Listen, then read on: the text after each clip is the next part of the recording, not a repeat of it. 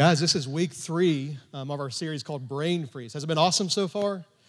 I've, I've been teaching Launchpad and Loop the past couple weeks, so I haven't been in here for it, but I keep hearing stories from people like, man, it was such an awesome sermon. You need to go watch the video. If you haven't seen it, you still need to go watch the video of it because it's so good.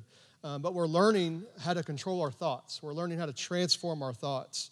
Um, last week, uh, Pastor Brett spoke about managing our thoughts and our imaginations. He kind of talked along those lines for a while. And our thoughts and imaginations can be such a, such a thing that propels us towards God's purpose and God's destiny, or it can be something that pulls us away from God, depending on whether or not we're controlling our thoughts like that. Uh, he talked about how if we're going to experience change in any area of our life, we're going to have to transform it with the Word of God. That's how we transfer our thoughts, that's how we renew our mind. And with that in mind, I want to start today um, looking at Romans chapter 12. And in Romans 12 and verse 2 says, Stop imitating the ideals and opinions of the culture around you. So, in every area of our lives, there's this temptation to kind of do what everyone else is doing.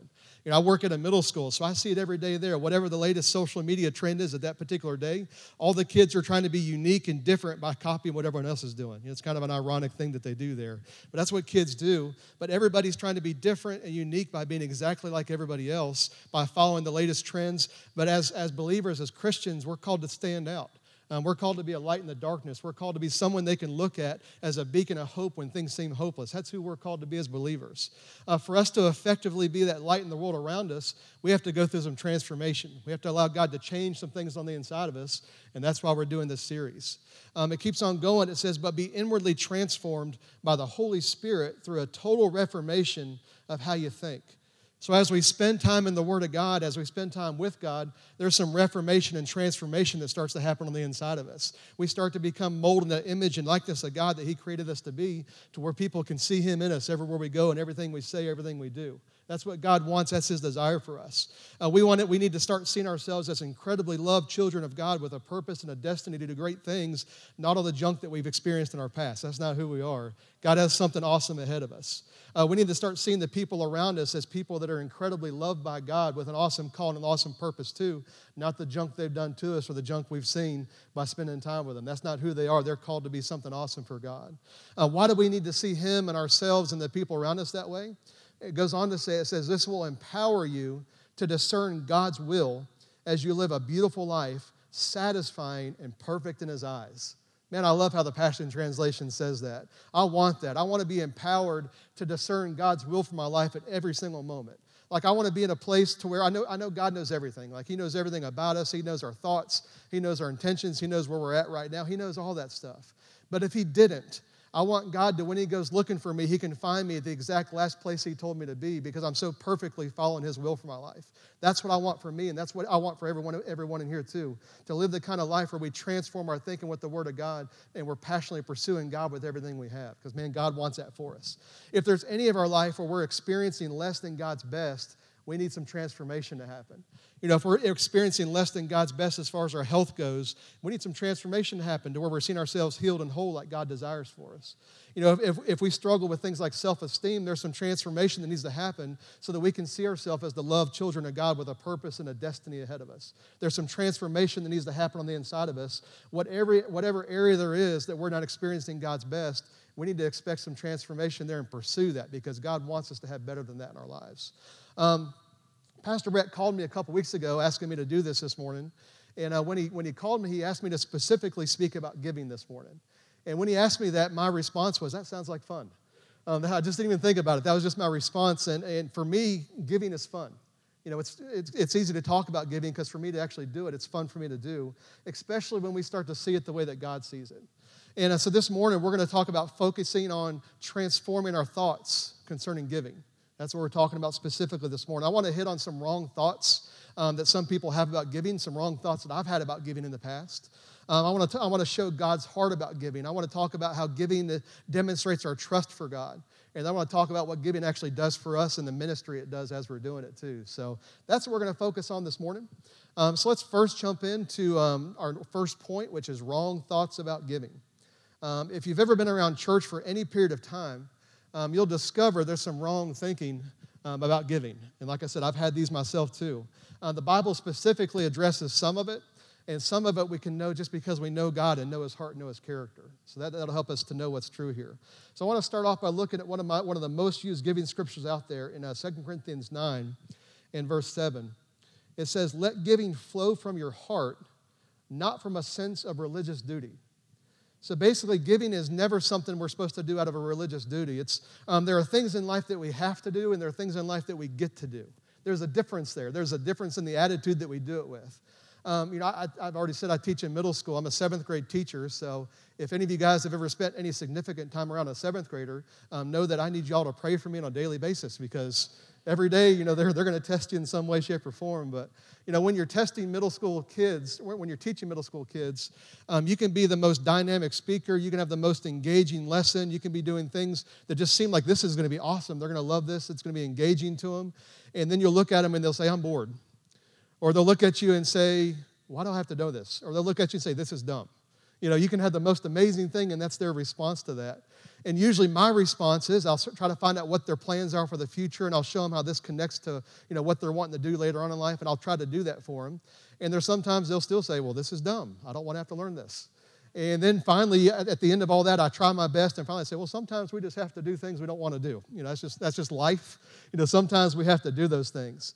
Uh, but giving isn't a have to kind of thing. Giving is a get to kind of thing. It's a privilege, it's an honor, it's something we get to do. And we can see that clearly when we keep reading.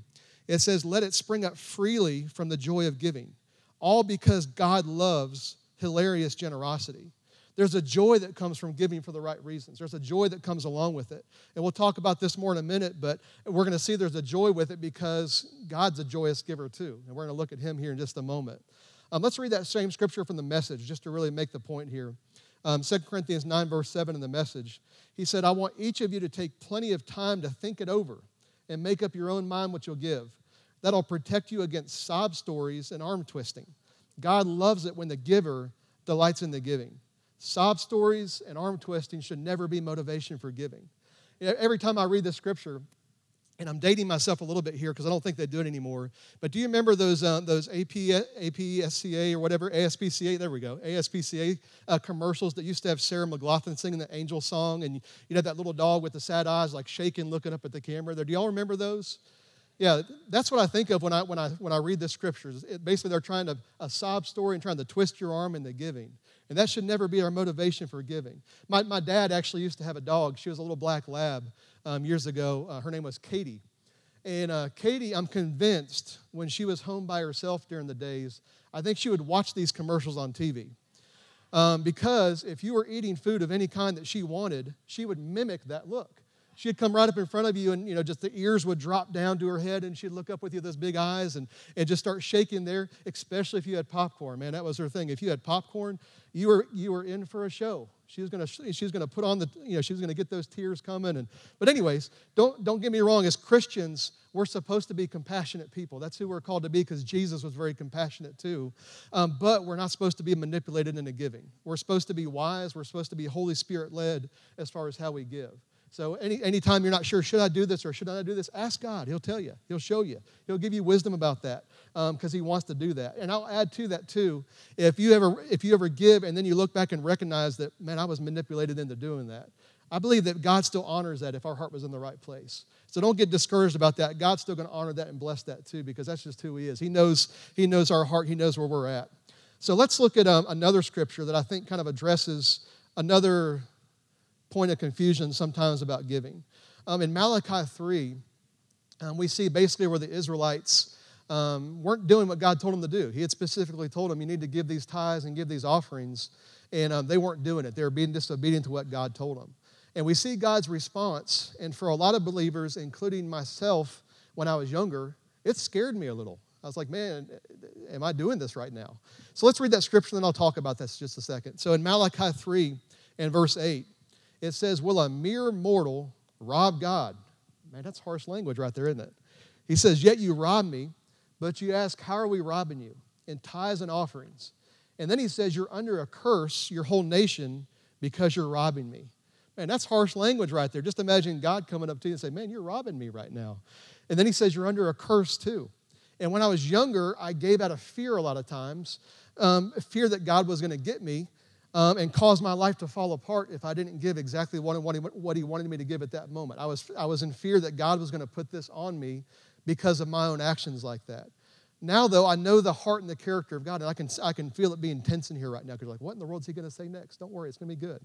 Uh, so, so knowing, knowing the heart and character of God, um, like I do, I don't believe that's what's happening here. Um, because of what Adam and Eve did, there was a curse in the earth. There is a curse in the earth because of what they did. They, they sinned and made a mistake and did what they weren't supposed to do and allowed um, the devil to come do what he did. Um, but when Jesus came, it says that he redeemed us from the curse. That's part of what Jesus did for us. Now, there was a curse in the earth, and Jesus redeemed us from the curse, but it's our choice which we participate in. So basically, let me, let me whether we're going to live in the freedom that Jesus, that Jesus provided for us or whether we're going to live in the world system and be obedient to whatever those rules are. Let me show you what I'm talking about here. This is going to make sense, and you're going to like, oh man, that makes sense. In uh, Deuteronomy 30, verse 19, it says, Today I've given you the choice between life and death, between blessings and curses. Now I call on heaven and earth to witness the choice you make. And then he says, Oh, that you would choose life so that you and your descendants might live. So basically, God's saying we can choose to follow Him, we can choose to follow the lead of the Holy Spirit, or we can just make that decision that I'm going to do, th- I'm going to do things my way. It's our choice. So when we, when we choose not to follow God, it's not that He's putting a curse on us, it's that we're choosing not to do things His way, so we automatically default to this system over here. We're automatically doing thing, things the world's way when we're not following after God. It's not He's putting a curse on us, we're choosing to walk in the curse. Does that make sense? Does that make it a little clear? I could see, I could feel the tenseness in the rooms there, so I wanted to make sure we address that. So when we get God actively involved in an area of our lives, like giving, basically, and, and we allow His Word to transform us, we start to experience the benefits that come from pursuing that aspect of our life. And that's what God's trying to say in there. He's saying, He's not saying, hey, I'm putting this curse on you. He's saying, hey, I got this better way over here. If you'll just do what I tell you to do and give what I tell you to give and follow the path that I have for you, your life's going to be better. You're not going to be subject to all the mess that happens over here. And He's trying to help us out with that. Um, so giving is something we get to do. Remember, giving is something we get to do. We get to have joy about it. Um, it's never something that we have to do. It's a get to do kind of thing. Um, we also need to give because God loves giving. Man, it's part of who He is. He's a giving God. We serve an extravagantly generous God who loves to give. And he's a re- it actually says he gives with reckless abandon. Let's see this uh, 2 Corinthians 9 9 in the message. I love how this says this. It says, as one psalmist puts it, he throws caution to the winds giving to the needy in reckless abandon. Man, talking about reckless, I love that, that, that mental image there. He said, his right living, right giving ways never run out and never wear out. I love how descriptive that is, throwing caution to the wind and giving to the needy with reckless abandon. When I read that, it actually made me think of the night that Jesus was sitting with his disciples around the table, and he basically tells them that somebody's going to betray him. He said that one of his disciples is going to betray him, and said, How in the world does that make you think of that? Well, if you recall, basically he, they're sitting there eating, and he says, One of you guys here is going to, be betray, going to betray me. And then he says, Whoever I dip this bread in the bowl here, and whoever I give it to, he said, That's the person that's going to betray me. So he dips it in the bowl, and then he, then he passes it off and gives it to Judas. And then after he gives it to Judas, he leans over and says, Go do what you're going to do. That's basically what he says. And Judas gets up and runs out of there. And when the other disciples see him running, because Judas was the treasurer, he kept up with the money uh, for Jesus and his ministry there their first reaction was Judas is going to give money to the poor. Why would they think that the first, as soon as Judas ran in the room? Why would they think their first reaction, their first thought was that he was going to give money to the poor? Um, that tells me that Jesus told him to give money all the time. Like the moment Judas walked out, they just assumed Jesus is telling him to go give money to somebody again. That was their first reaction. That was their first thought because Jesus was a giver.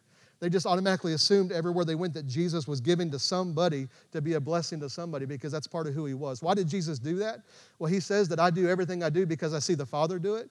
Jesus was a giver because he saw God the Father as a giver. And he mimicked that in his ministry on the earth, and he was a giver, which means if he's a giver, we should be a giver too. Um, just imagine that, having that kind of reputation that Jesus had, where like literally every time you reach for your wallet, someone assumes you're getting ready to be a blessing to somebody. That's, that, that was Jesus. That's what his disciples thought about him because every time he spoke to Judas, somebody was getting blessed. And that's a pretty cool reputation to have. Maybe, uh, maybe us as believers should have that too. What do you think? So we see his generous nature even more in Romans chapter 8. So, verse 31, it starts off. It said, If God is for us, who can ever be against us? And then in verse 32, it says, Since he did not even spare his own son, but gave him up for us all, won't He also give us everything else too? So he didn't hold anything back from us. God did not hold anything back. He's a generous God. He gave the best he could give when he gave Jesus. He gave the best he had, and he continues to be generous towards us now. I've already said it, but we're created in his image and his likeness. That's part of who we are. If we're created in his image, image and likeness and he's a giver, that means we're created to be givers too. It's part of who we are, it's built into us because we're believers. Uh, giving, this is my third point, giving demonstrates our trust for God. Giving, giving demonstrates trust. Um, we have to choose who or what we're going to put our trust in. As believers, that's a choice we have to make every day. We have to come to a decision. Um, are our finances and possessions our source, or is God our source? That's a choice we get to make every single day. Who or what are we going to believe in? Who or what are we going to trust? Um, in this next set of scriptures, I really want to focus on the middle verse here. It's in Proverbs, uh, Proverbs 18, and verse 11 is kind of sandwiched in there between 10 and 12, but I really want to focus on verse 11 because it's so important to what we're discussing today. Uh, so Proverbs 18 and verse 10 says, The name of the Lord is a strong fortress. The godly run to him and are safe. That's God's way right there. He's our source for everything we need in life. That's His desire. He wants to be in that position no matter what situation, no matter what circumstance presents itself. He wants us to come to Him and not try to figure this out on our own. He wants, he wants to be our source in every area. And when we do that, we know that we're going to come through every situation, no matter what it is, victoriously. We're going to be a victorious overcomer in that situation because He's our source and it's not dependent on what we can do or our abilities. And that's how I want to live my life. I don't want to go through life based off what I can do. I want to go through my life based on what He can do through me. Uh, we run to Him because we trust Him and we know that He's going to sustain us through whatever life happens to throw away. That's His way. Now let's look at the world's way. In verse 11, it says, The rich think of their wealth as a strong defense. They imagine it to be a high wall of safety. Then it says, Haughtiness goes before destruction, humility precedes honor. Remember what I talked about earlier? Thanks to what Jesus did, we get a choice. Like we get to choose either life or death. We get to choose blessing or cursing. It's a choice that we have. Um, whether we have money or not, we get to choose if our trust is in that money or if our trust is in God. This is the choice we get to make on a daily basis. We get to choose if we're going to view our job or the government as our source or if we're going to view God as our source. Don't get me wrong, jobs can be a great provider. That's part of what we're called to do. We're called to work, but it's not our source. What's the difference? What's the difference between those?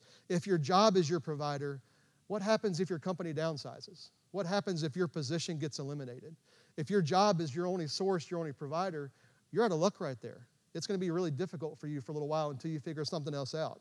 If the government, if the government's your provider, let's say, let's say that all of a sudden something horrible happens and, and they go, they default, and all of a sudden money's worthless now. Like the money in the bank, the money you have in your wallet, all of a sudden that's worthless.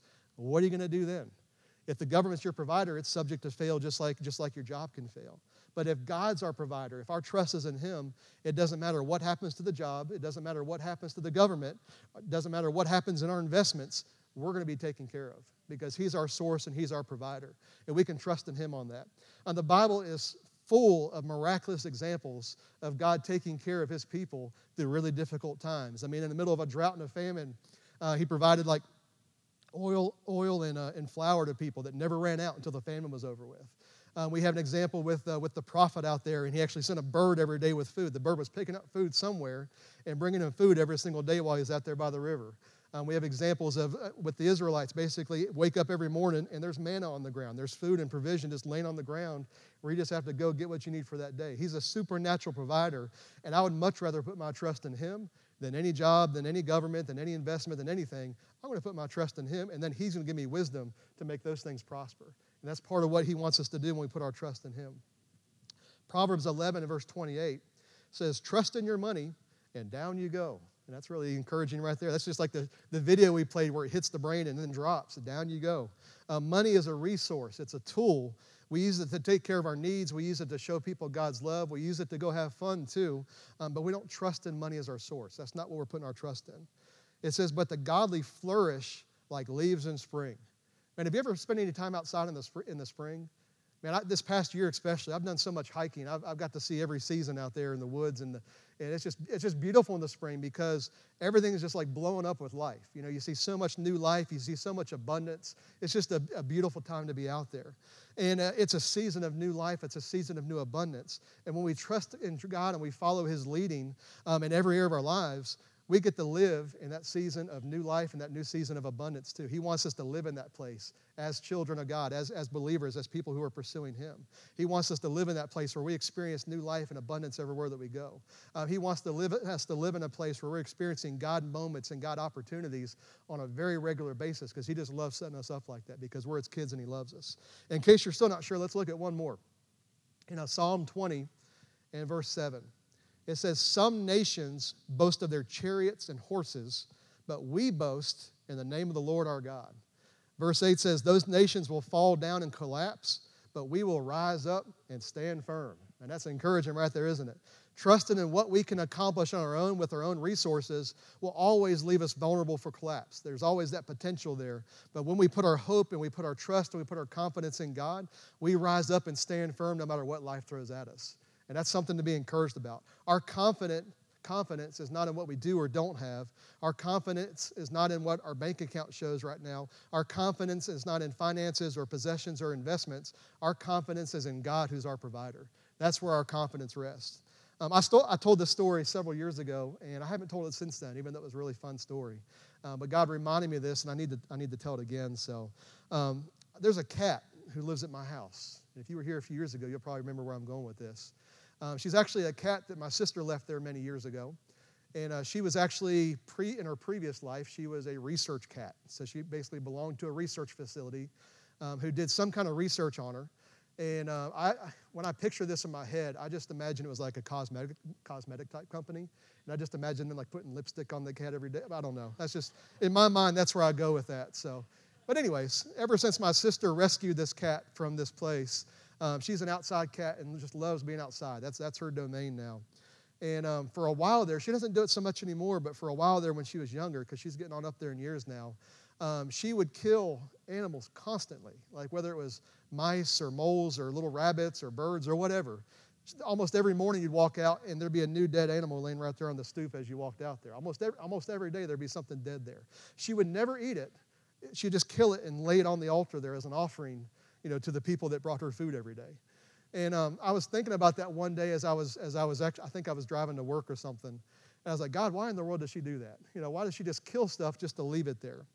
And basically, his response was funny. He said that she is, she is so confident in her provider. She's so confident that she's going to have food twice a day, every day sit out there for her, and water sit out there for her, that she freely gives the best that she has because she knows that her provider is going to take care of her. And that's how we need to be too, where we're so confident in who our provider is. God is our source, God is our provider, that we have no problem giving our best every time He asks us to, or even when He doesn't ask us to, um, just because we're confident that even as I give this, He's going to provide for me and He's going to take care of me no matter what. And that's something we need, we need to have a confidence about, that He is our provider. When we trust God to that level, giving's easy because I'm not, I'm, not, I'm not losing anything. I'm just a steward giving what God tells me to give here. I'm just a conduit where He gives it to me and I give it to where He tells me to give it to. That takes the pressure off of me at that point because it's not dependent on my abilities or what I can come up with or what I can do. I just have to depend on God and what He can do. And what He can do is so much far beyond whatever I could do on my own there. I'm so, I'd much rather do live life that way. So no matter what He tells us to give, we have confidence that our provider is going to make sure that we're taken care of and we have that extra for every good work, that abundance that He desires for us to have. So, to lead into point number four here, giving opens the door to God's best, to God's best in our lives. Uh, for the rest of the time we have left, we're going to focus on what giving, uh, partially what it does for our lives, but also the ministry that giving accomplishes too. I want to focus on that for a bit. Um, so I want to start looking in the book of Proverbs. So uh, Proverbs 11 and verse 24 starts off by saying, Give freely. Uh, right away, that sounds like the scripture we read earlier where it talked about giving with reckless abandon. Giving freely goes hand in hand with that. Um, apart from God, giving that way doesn't make any sense. Like in the world system, in the natural system, giving freely makes absolutely zero sense at all. But in God's system, He set it up that way where we give freely, and it says, and become more wealthy. So as we give freely, we become more wealthy. Know, if I, if I wanted to set up a meeting um, with some of the top financial experts in our country. And I said, okay, I had this plan that's going to guarantee you get wealthy. I have this plan that's going to make sure that your, your clients' needs are met. And I have this plan that's going to make sure that they have this extra where they can just do amazing things for the kingdom of God. And they're like, okay, what's your plan? I said, my plan is that we need to give freely and get wealthy. I guarantee those financial experts would not be a fan of my advice. I guarantee they would probably, under their breath, would say some words about me that we can't repeat in church here. And I guarantee you they'd probably say something like because that totally goes against the world system that we're going to give freely and become more wealthy there. Um, they'd recommend ways to save and invest, um, but unless there's a tax write off associated with the giving, they're not going to recommend giving freely because that's, that makes no sense to do that. But in God's system, He says, give freely and become more wealthy. Then it goes on to say, it says, be stingy and lose everything. It says, the generous will prosper, and those who refresh others will themselves be refreshed. God wants to bless you so much so that you can be a continual blessing yourself too. God wants to do that. He wants to use you. And the cool part is that we, we get to live that when we live that life as a giver, it says there we get it refreshed ourselves. There's a refreshing that comes with that. That means that we can live in a place of prosperity without all the stress and worry and anxiety that plagues so many people who are in that place. We can live free from that because God refreshes us as we follow Him and pursue Him in that area. Um, we already read 2 Corinthians 9, but I want to go back there. Uh, we read verses 7 and 9 earlier, but I want to go back and read a little bit more. And I'm actually going to start in verse 8. Verse 8 says, Yes, God is more than ready to overwhelm you with every form of grace. I love that right there. So that you will have more than enough of everything, every moment, and in every way. He will make you overflow with abundance in every good thing you do. God empowers us to do things. God's grace empowers us to do things that we can't do apart from Him. Like He makes us better than we are on our own. That's part of what He does. He gives us that anointing to do that. God wants to overwhelm and overflow us with provision and abundance. That's part of what He wants for us as believers. Every moment in every way. He wants to increase our capacity to make an impact on the world around us. He wants to increase what we can do so that we can make a bigger difference to demonstrate His love and His goodness to the world around us. He wants to do that for us as believers uh, verse 9 goes on to say, just as the scriptures say about the one who trusts in him. There's that trusting in God thing again. We're called to trust in Him in every area of our lives. Trusting and trusting God and giving will forever be intertwined. They're connected to each other. So, what does the Word say about those who trust in God? It says, "Because He has sown extravagantly and given to the poor, His kindness and generous deeds will never be forgotten." You know, we're, we're legacy church here. We're all about leaving a legacy. That's part of who we are. And uh, leaving a legacy means you're making an impact that goes way beyond just you. It's literally like generations down the road. The way you live your life now and the things that you did are continuing to impact others.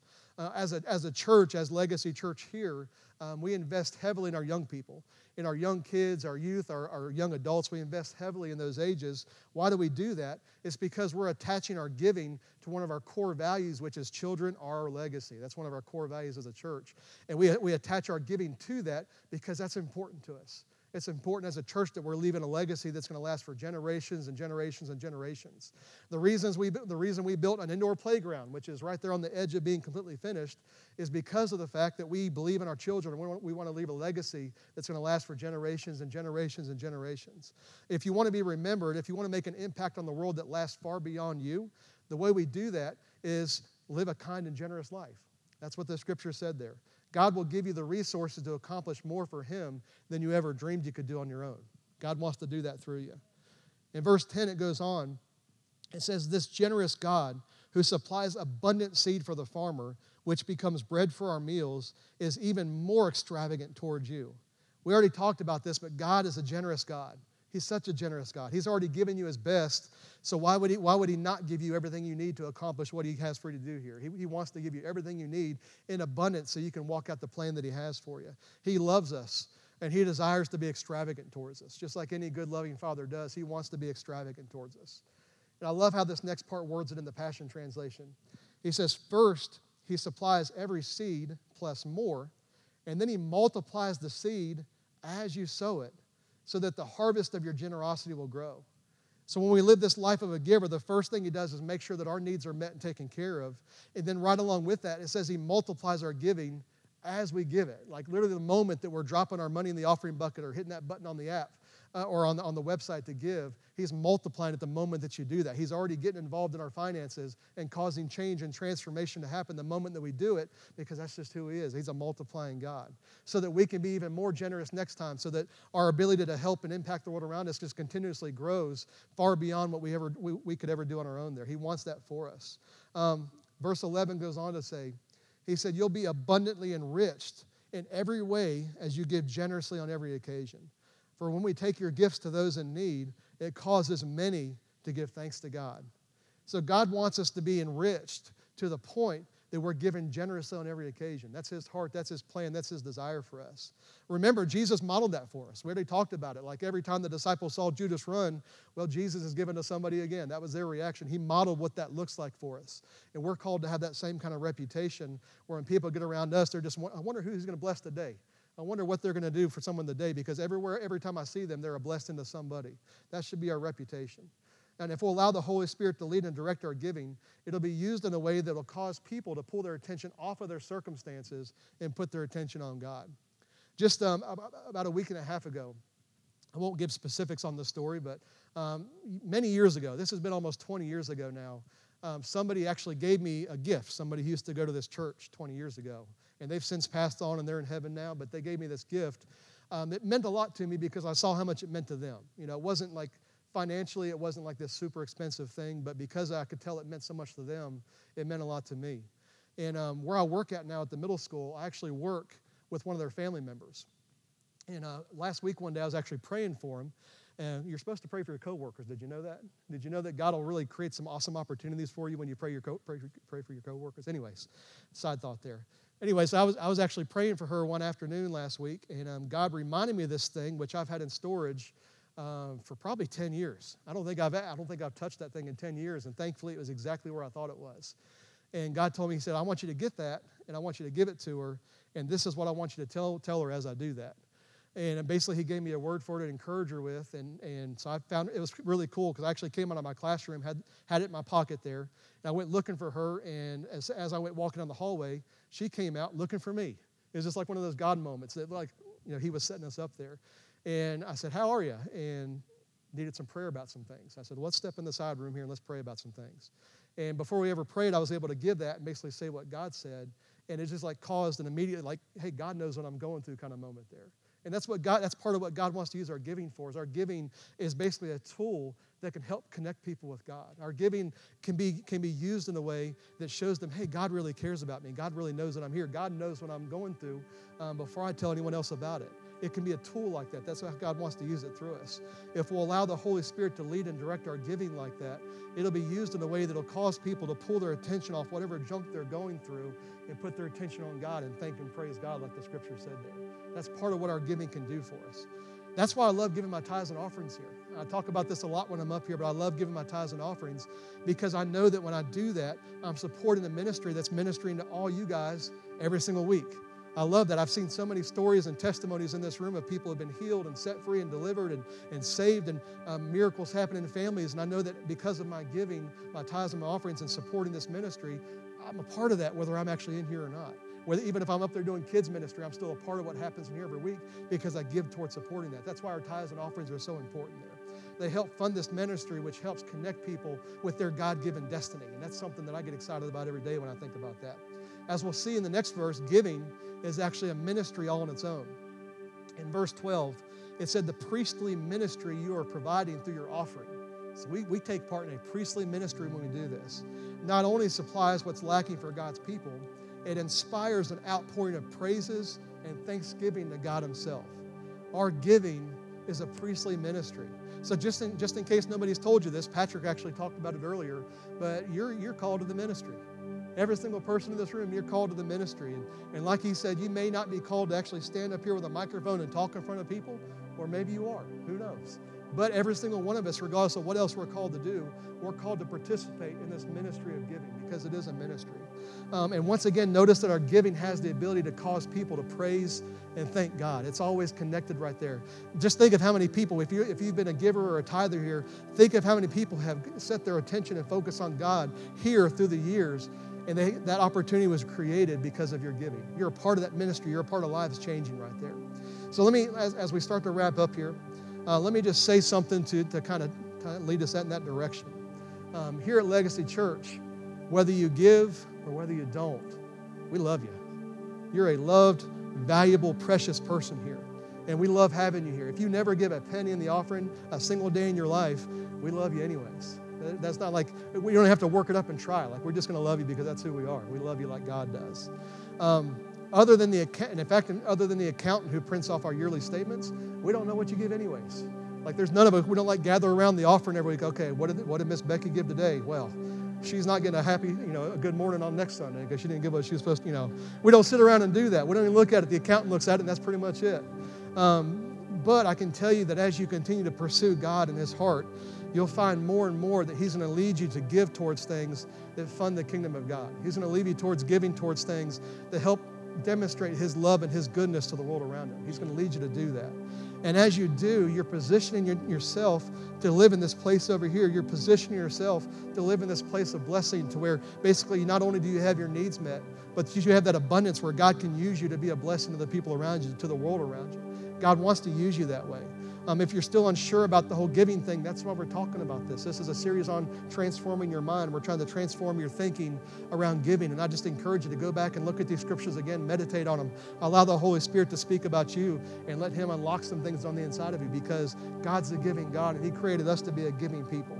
Um, if you'll do that, um, you're going to experience transformation um, in your finances, and you're going to experience transformation in how God's able to partner with you to advance His kingdom here in the earth. Because we're all called to get together with God and accomplish this thing together. And the more that you pursue this, the more that you make this a part of your life, the more He can use you to make a difference in the world around you. Man, that's what I want. I just want to be used by God every single day. And this is one of the many ways that He can do that. So I'm going to ask everyone, um, before we wrap up, to go ahead and just bow your heads and close your eyes for just a moment here. Um, I talked about this earlier, but God's already given the best that He had um, because He loved you so much. He gave, he gave Jesus as a sacrifice. That was who was most precious to him. Uh, but he didn't consider Jesus more valuable than you, which is why he sent Jesus to us. Um, he gave Jesus to pay the price for your sin, and so that you could have a life changing, transformation kind of relationship with him now and throughout eternity. That's what God wants for you. All that he asks is that you give him your heart and accept the awesome sacrifice that Jesus made. That's all he wants from you. Miss Libby gave us a call earlier that as, as, God gave her that word to come pursue God and give your life to God. And man, that's what this is about right now. If you've never made that decision where God, I'm, I'm going to accept that sacrifice you made for me. I'm going to, I'm going to experience this life-changing moment. I'm going to receive what you've done for me. If you've never done that before, but you'd like to make that decision now, I'd like you to raise your hand just so I can pray with you. I'm not going to embarrass you or call you out. I just want to know that you're, hey, I'm committing my life to Jesus. I'm, I'm giving my heart to Jesus right now, and I'm committing to live for Him. I'm looking around the room here. It's kind of hard to see because of the lights, but if that's you, if, if you want to make that decision to live for God, I, I do see that hand. Um, I, w- I want to be able to pray with you in just a moment. I see that hand. Is there anybody else? I don't want to leave you out because this is important. I see that hand too. This is the uh, this is this is why we do what we do. Uh, heaven's rejoicing right now, and people who are making this decision that I'm I'm going to live for God. So, all right, y'all keep your heads bowed, eyes closed, just a moment longer. Uh, maybe you're already a believer but maybe you're in a place where you've allowed sin to stay in your life.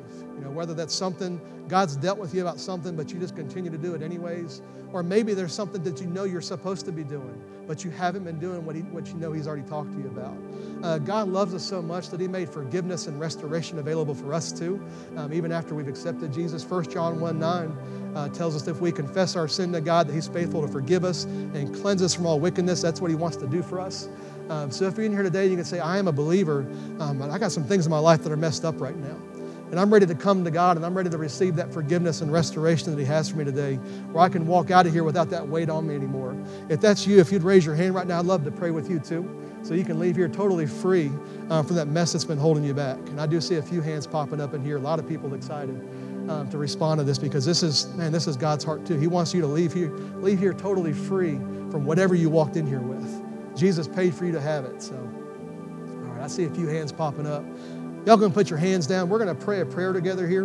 Um, I'm to ask that y'all pray this after me, we're just to do exactly what we said here. We're to talk to God. We're to leave this sin at Him. He paid the price for it, so we're just to give it to Him, and He's to do what He said He would do. He's to forgive us and cleanse us, and we're to leave out of here like brand new people today. So, out of respect to those who are praying, let's all pray this together right now. So, Father, thank you for sending Jesus to pay the price for my sin. I receive that forgiveness, that cleansing, and that restoration today.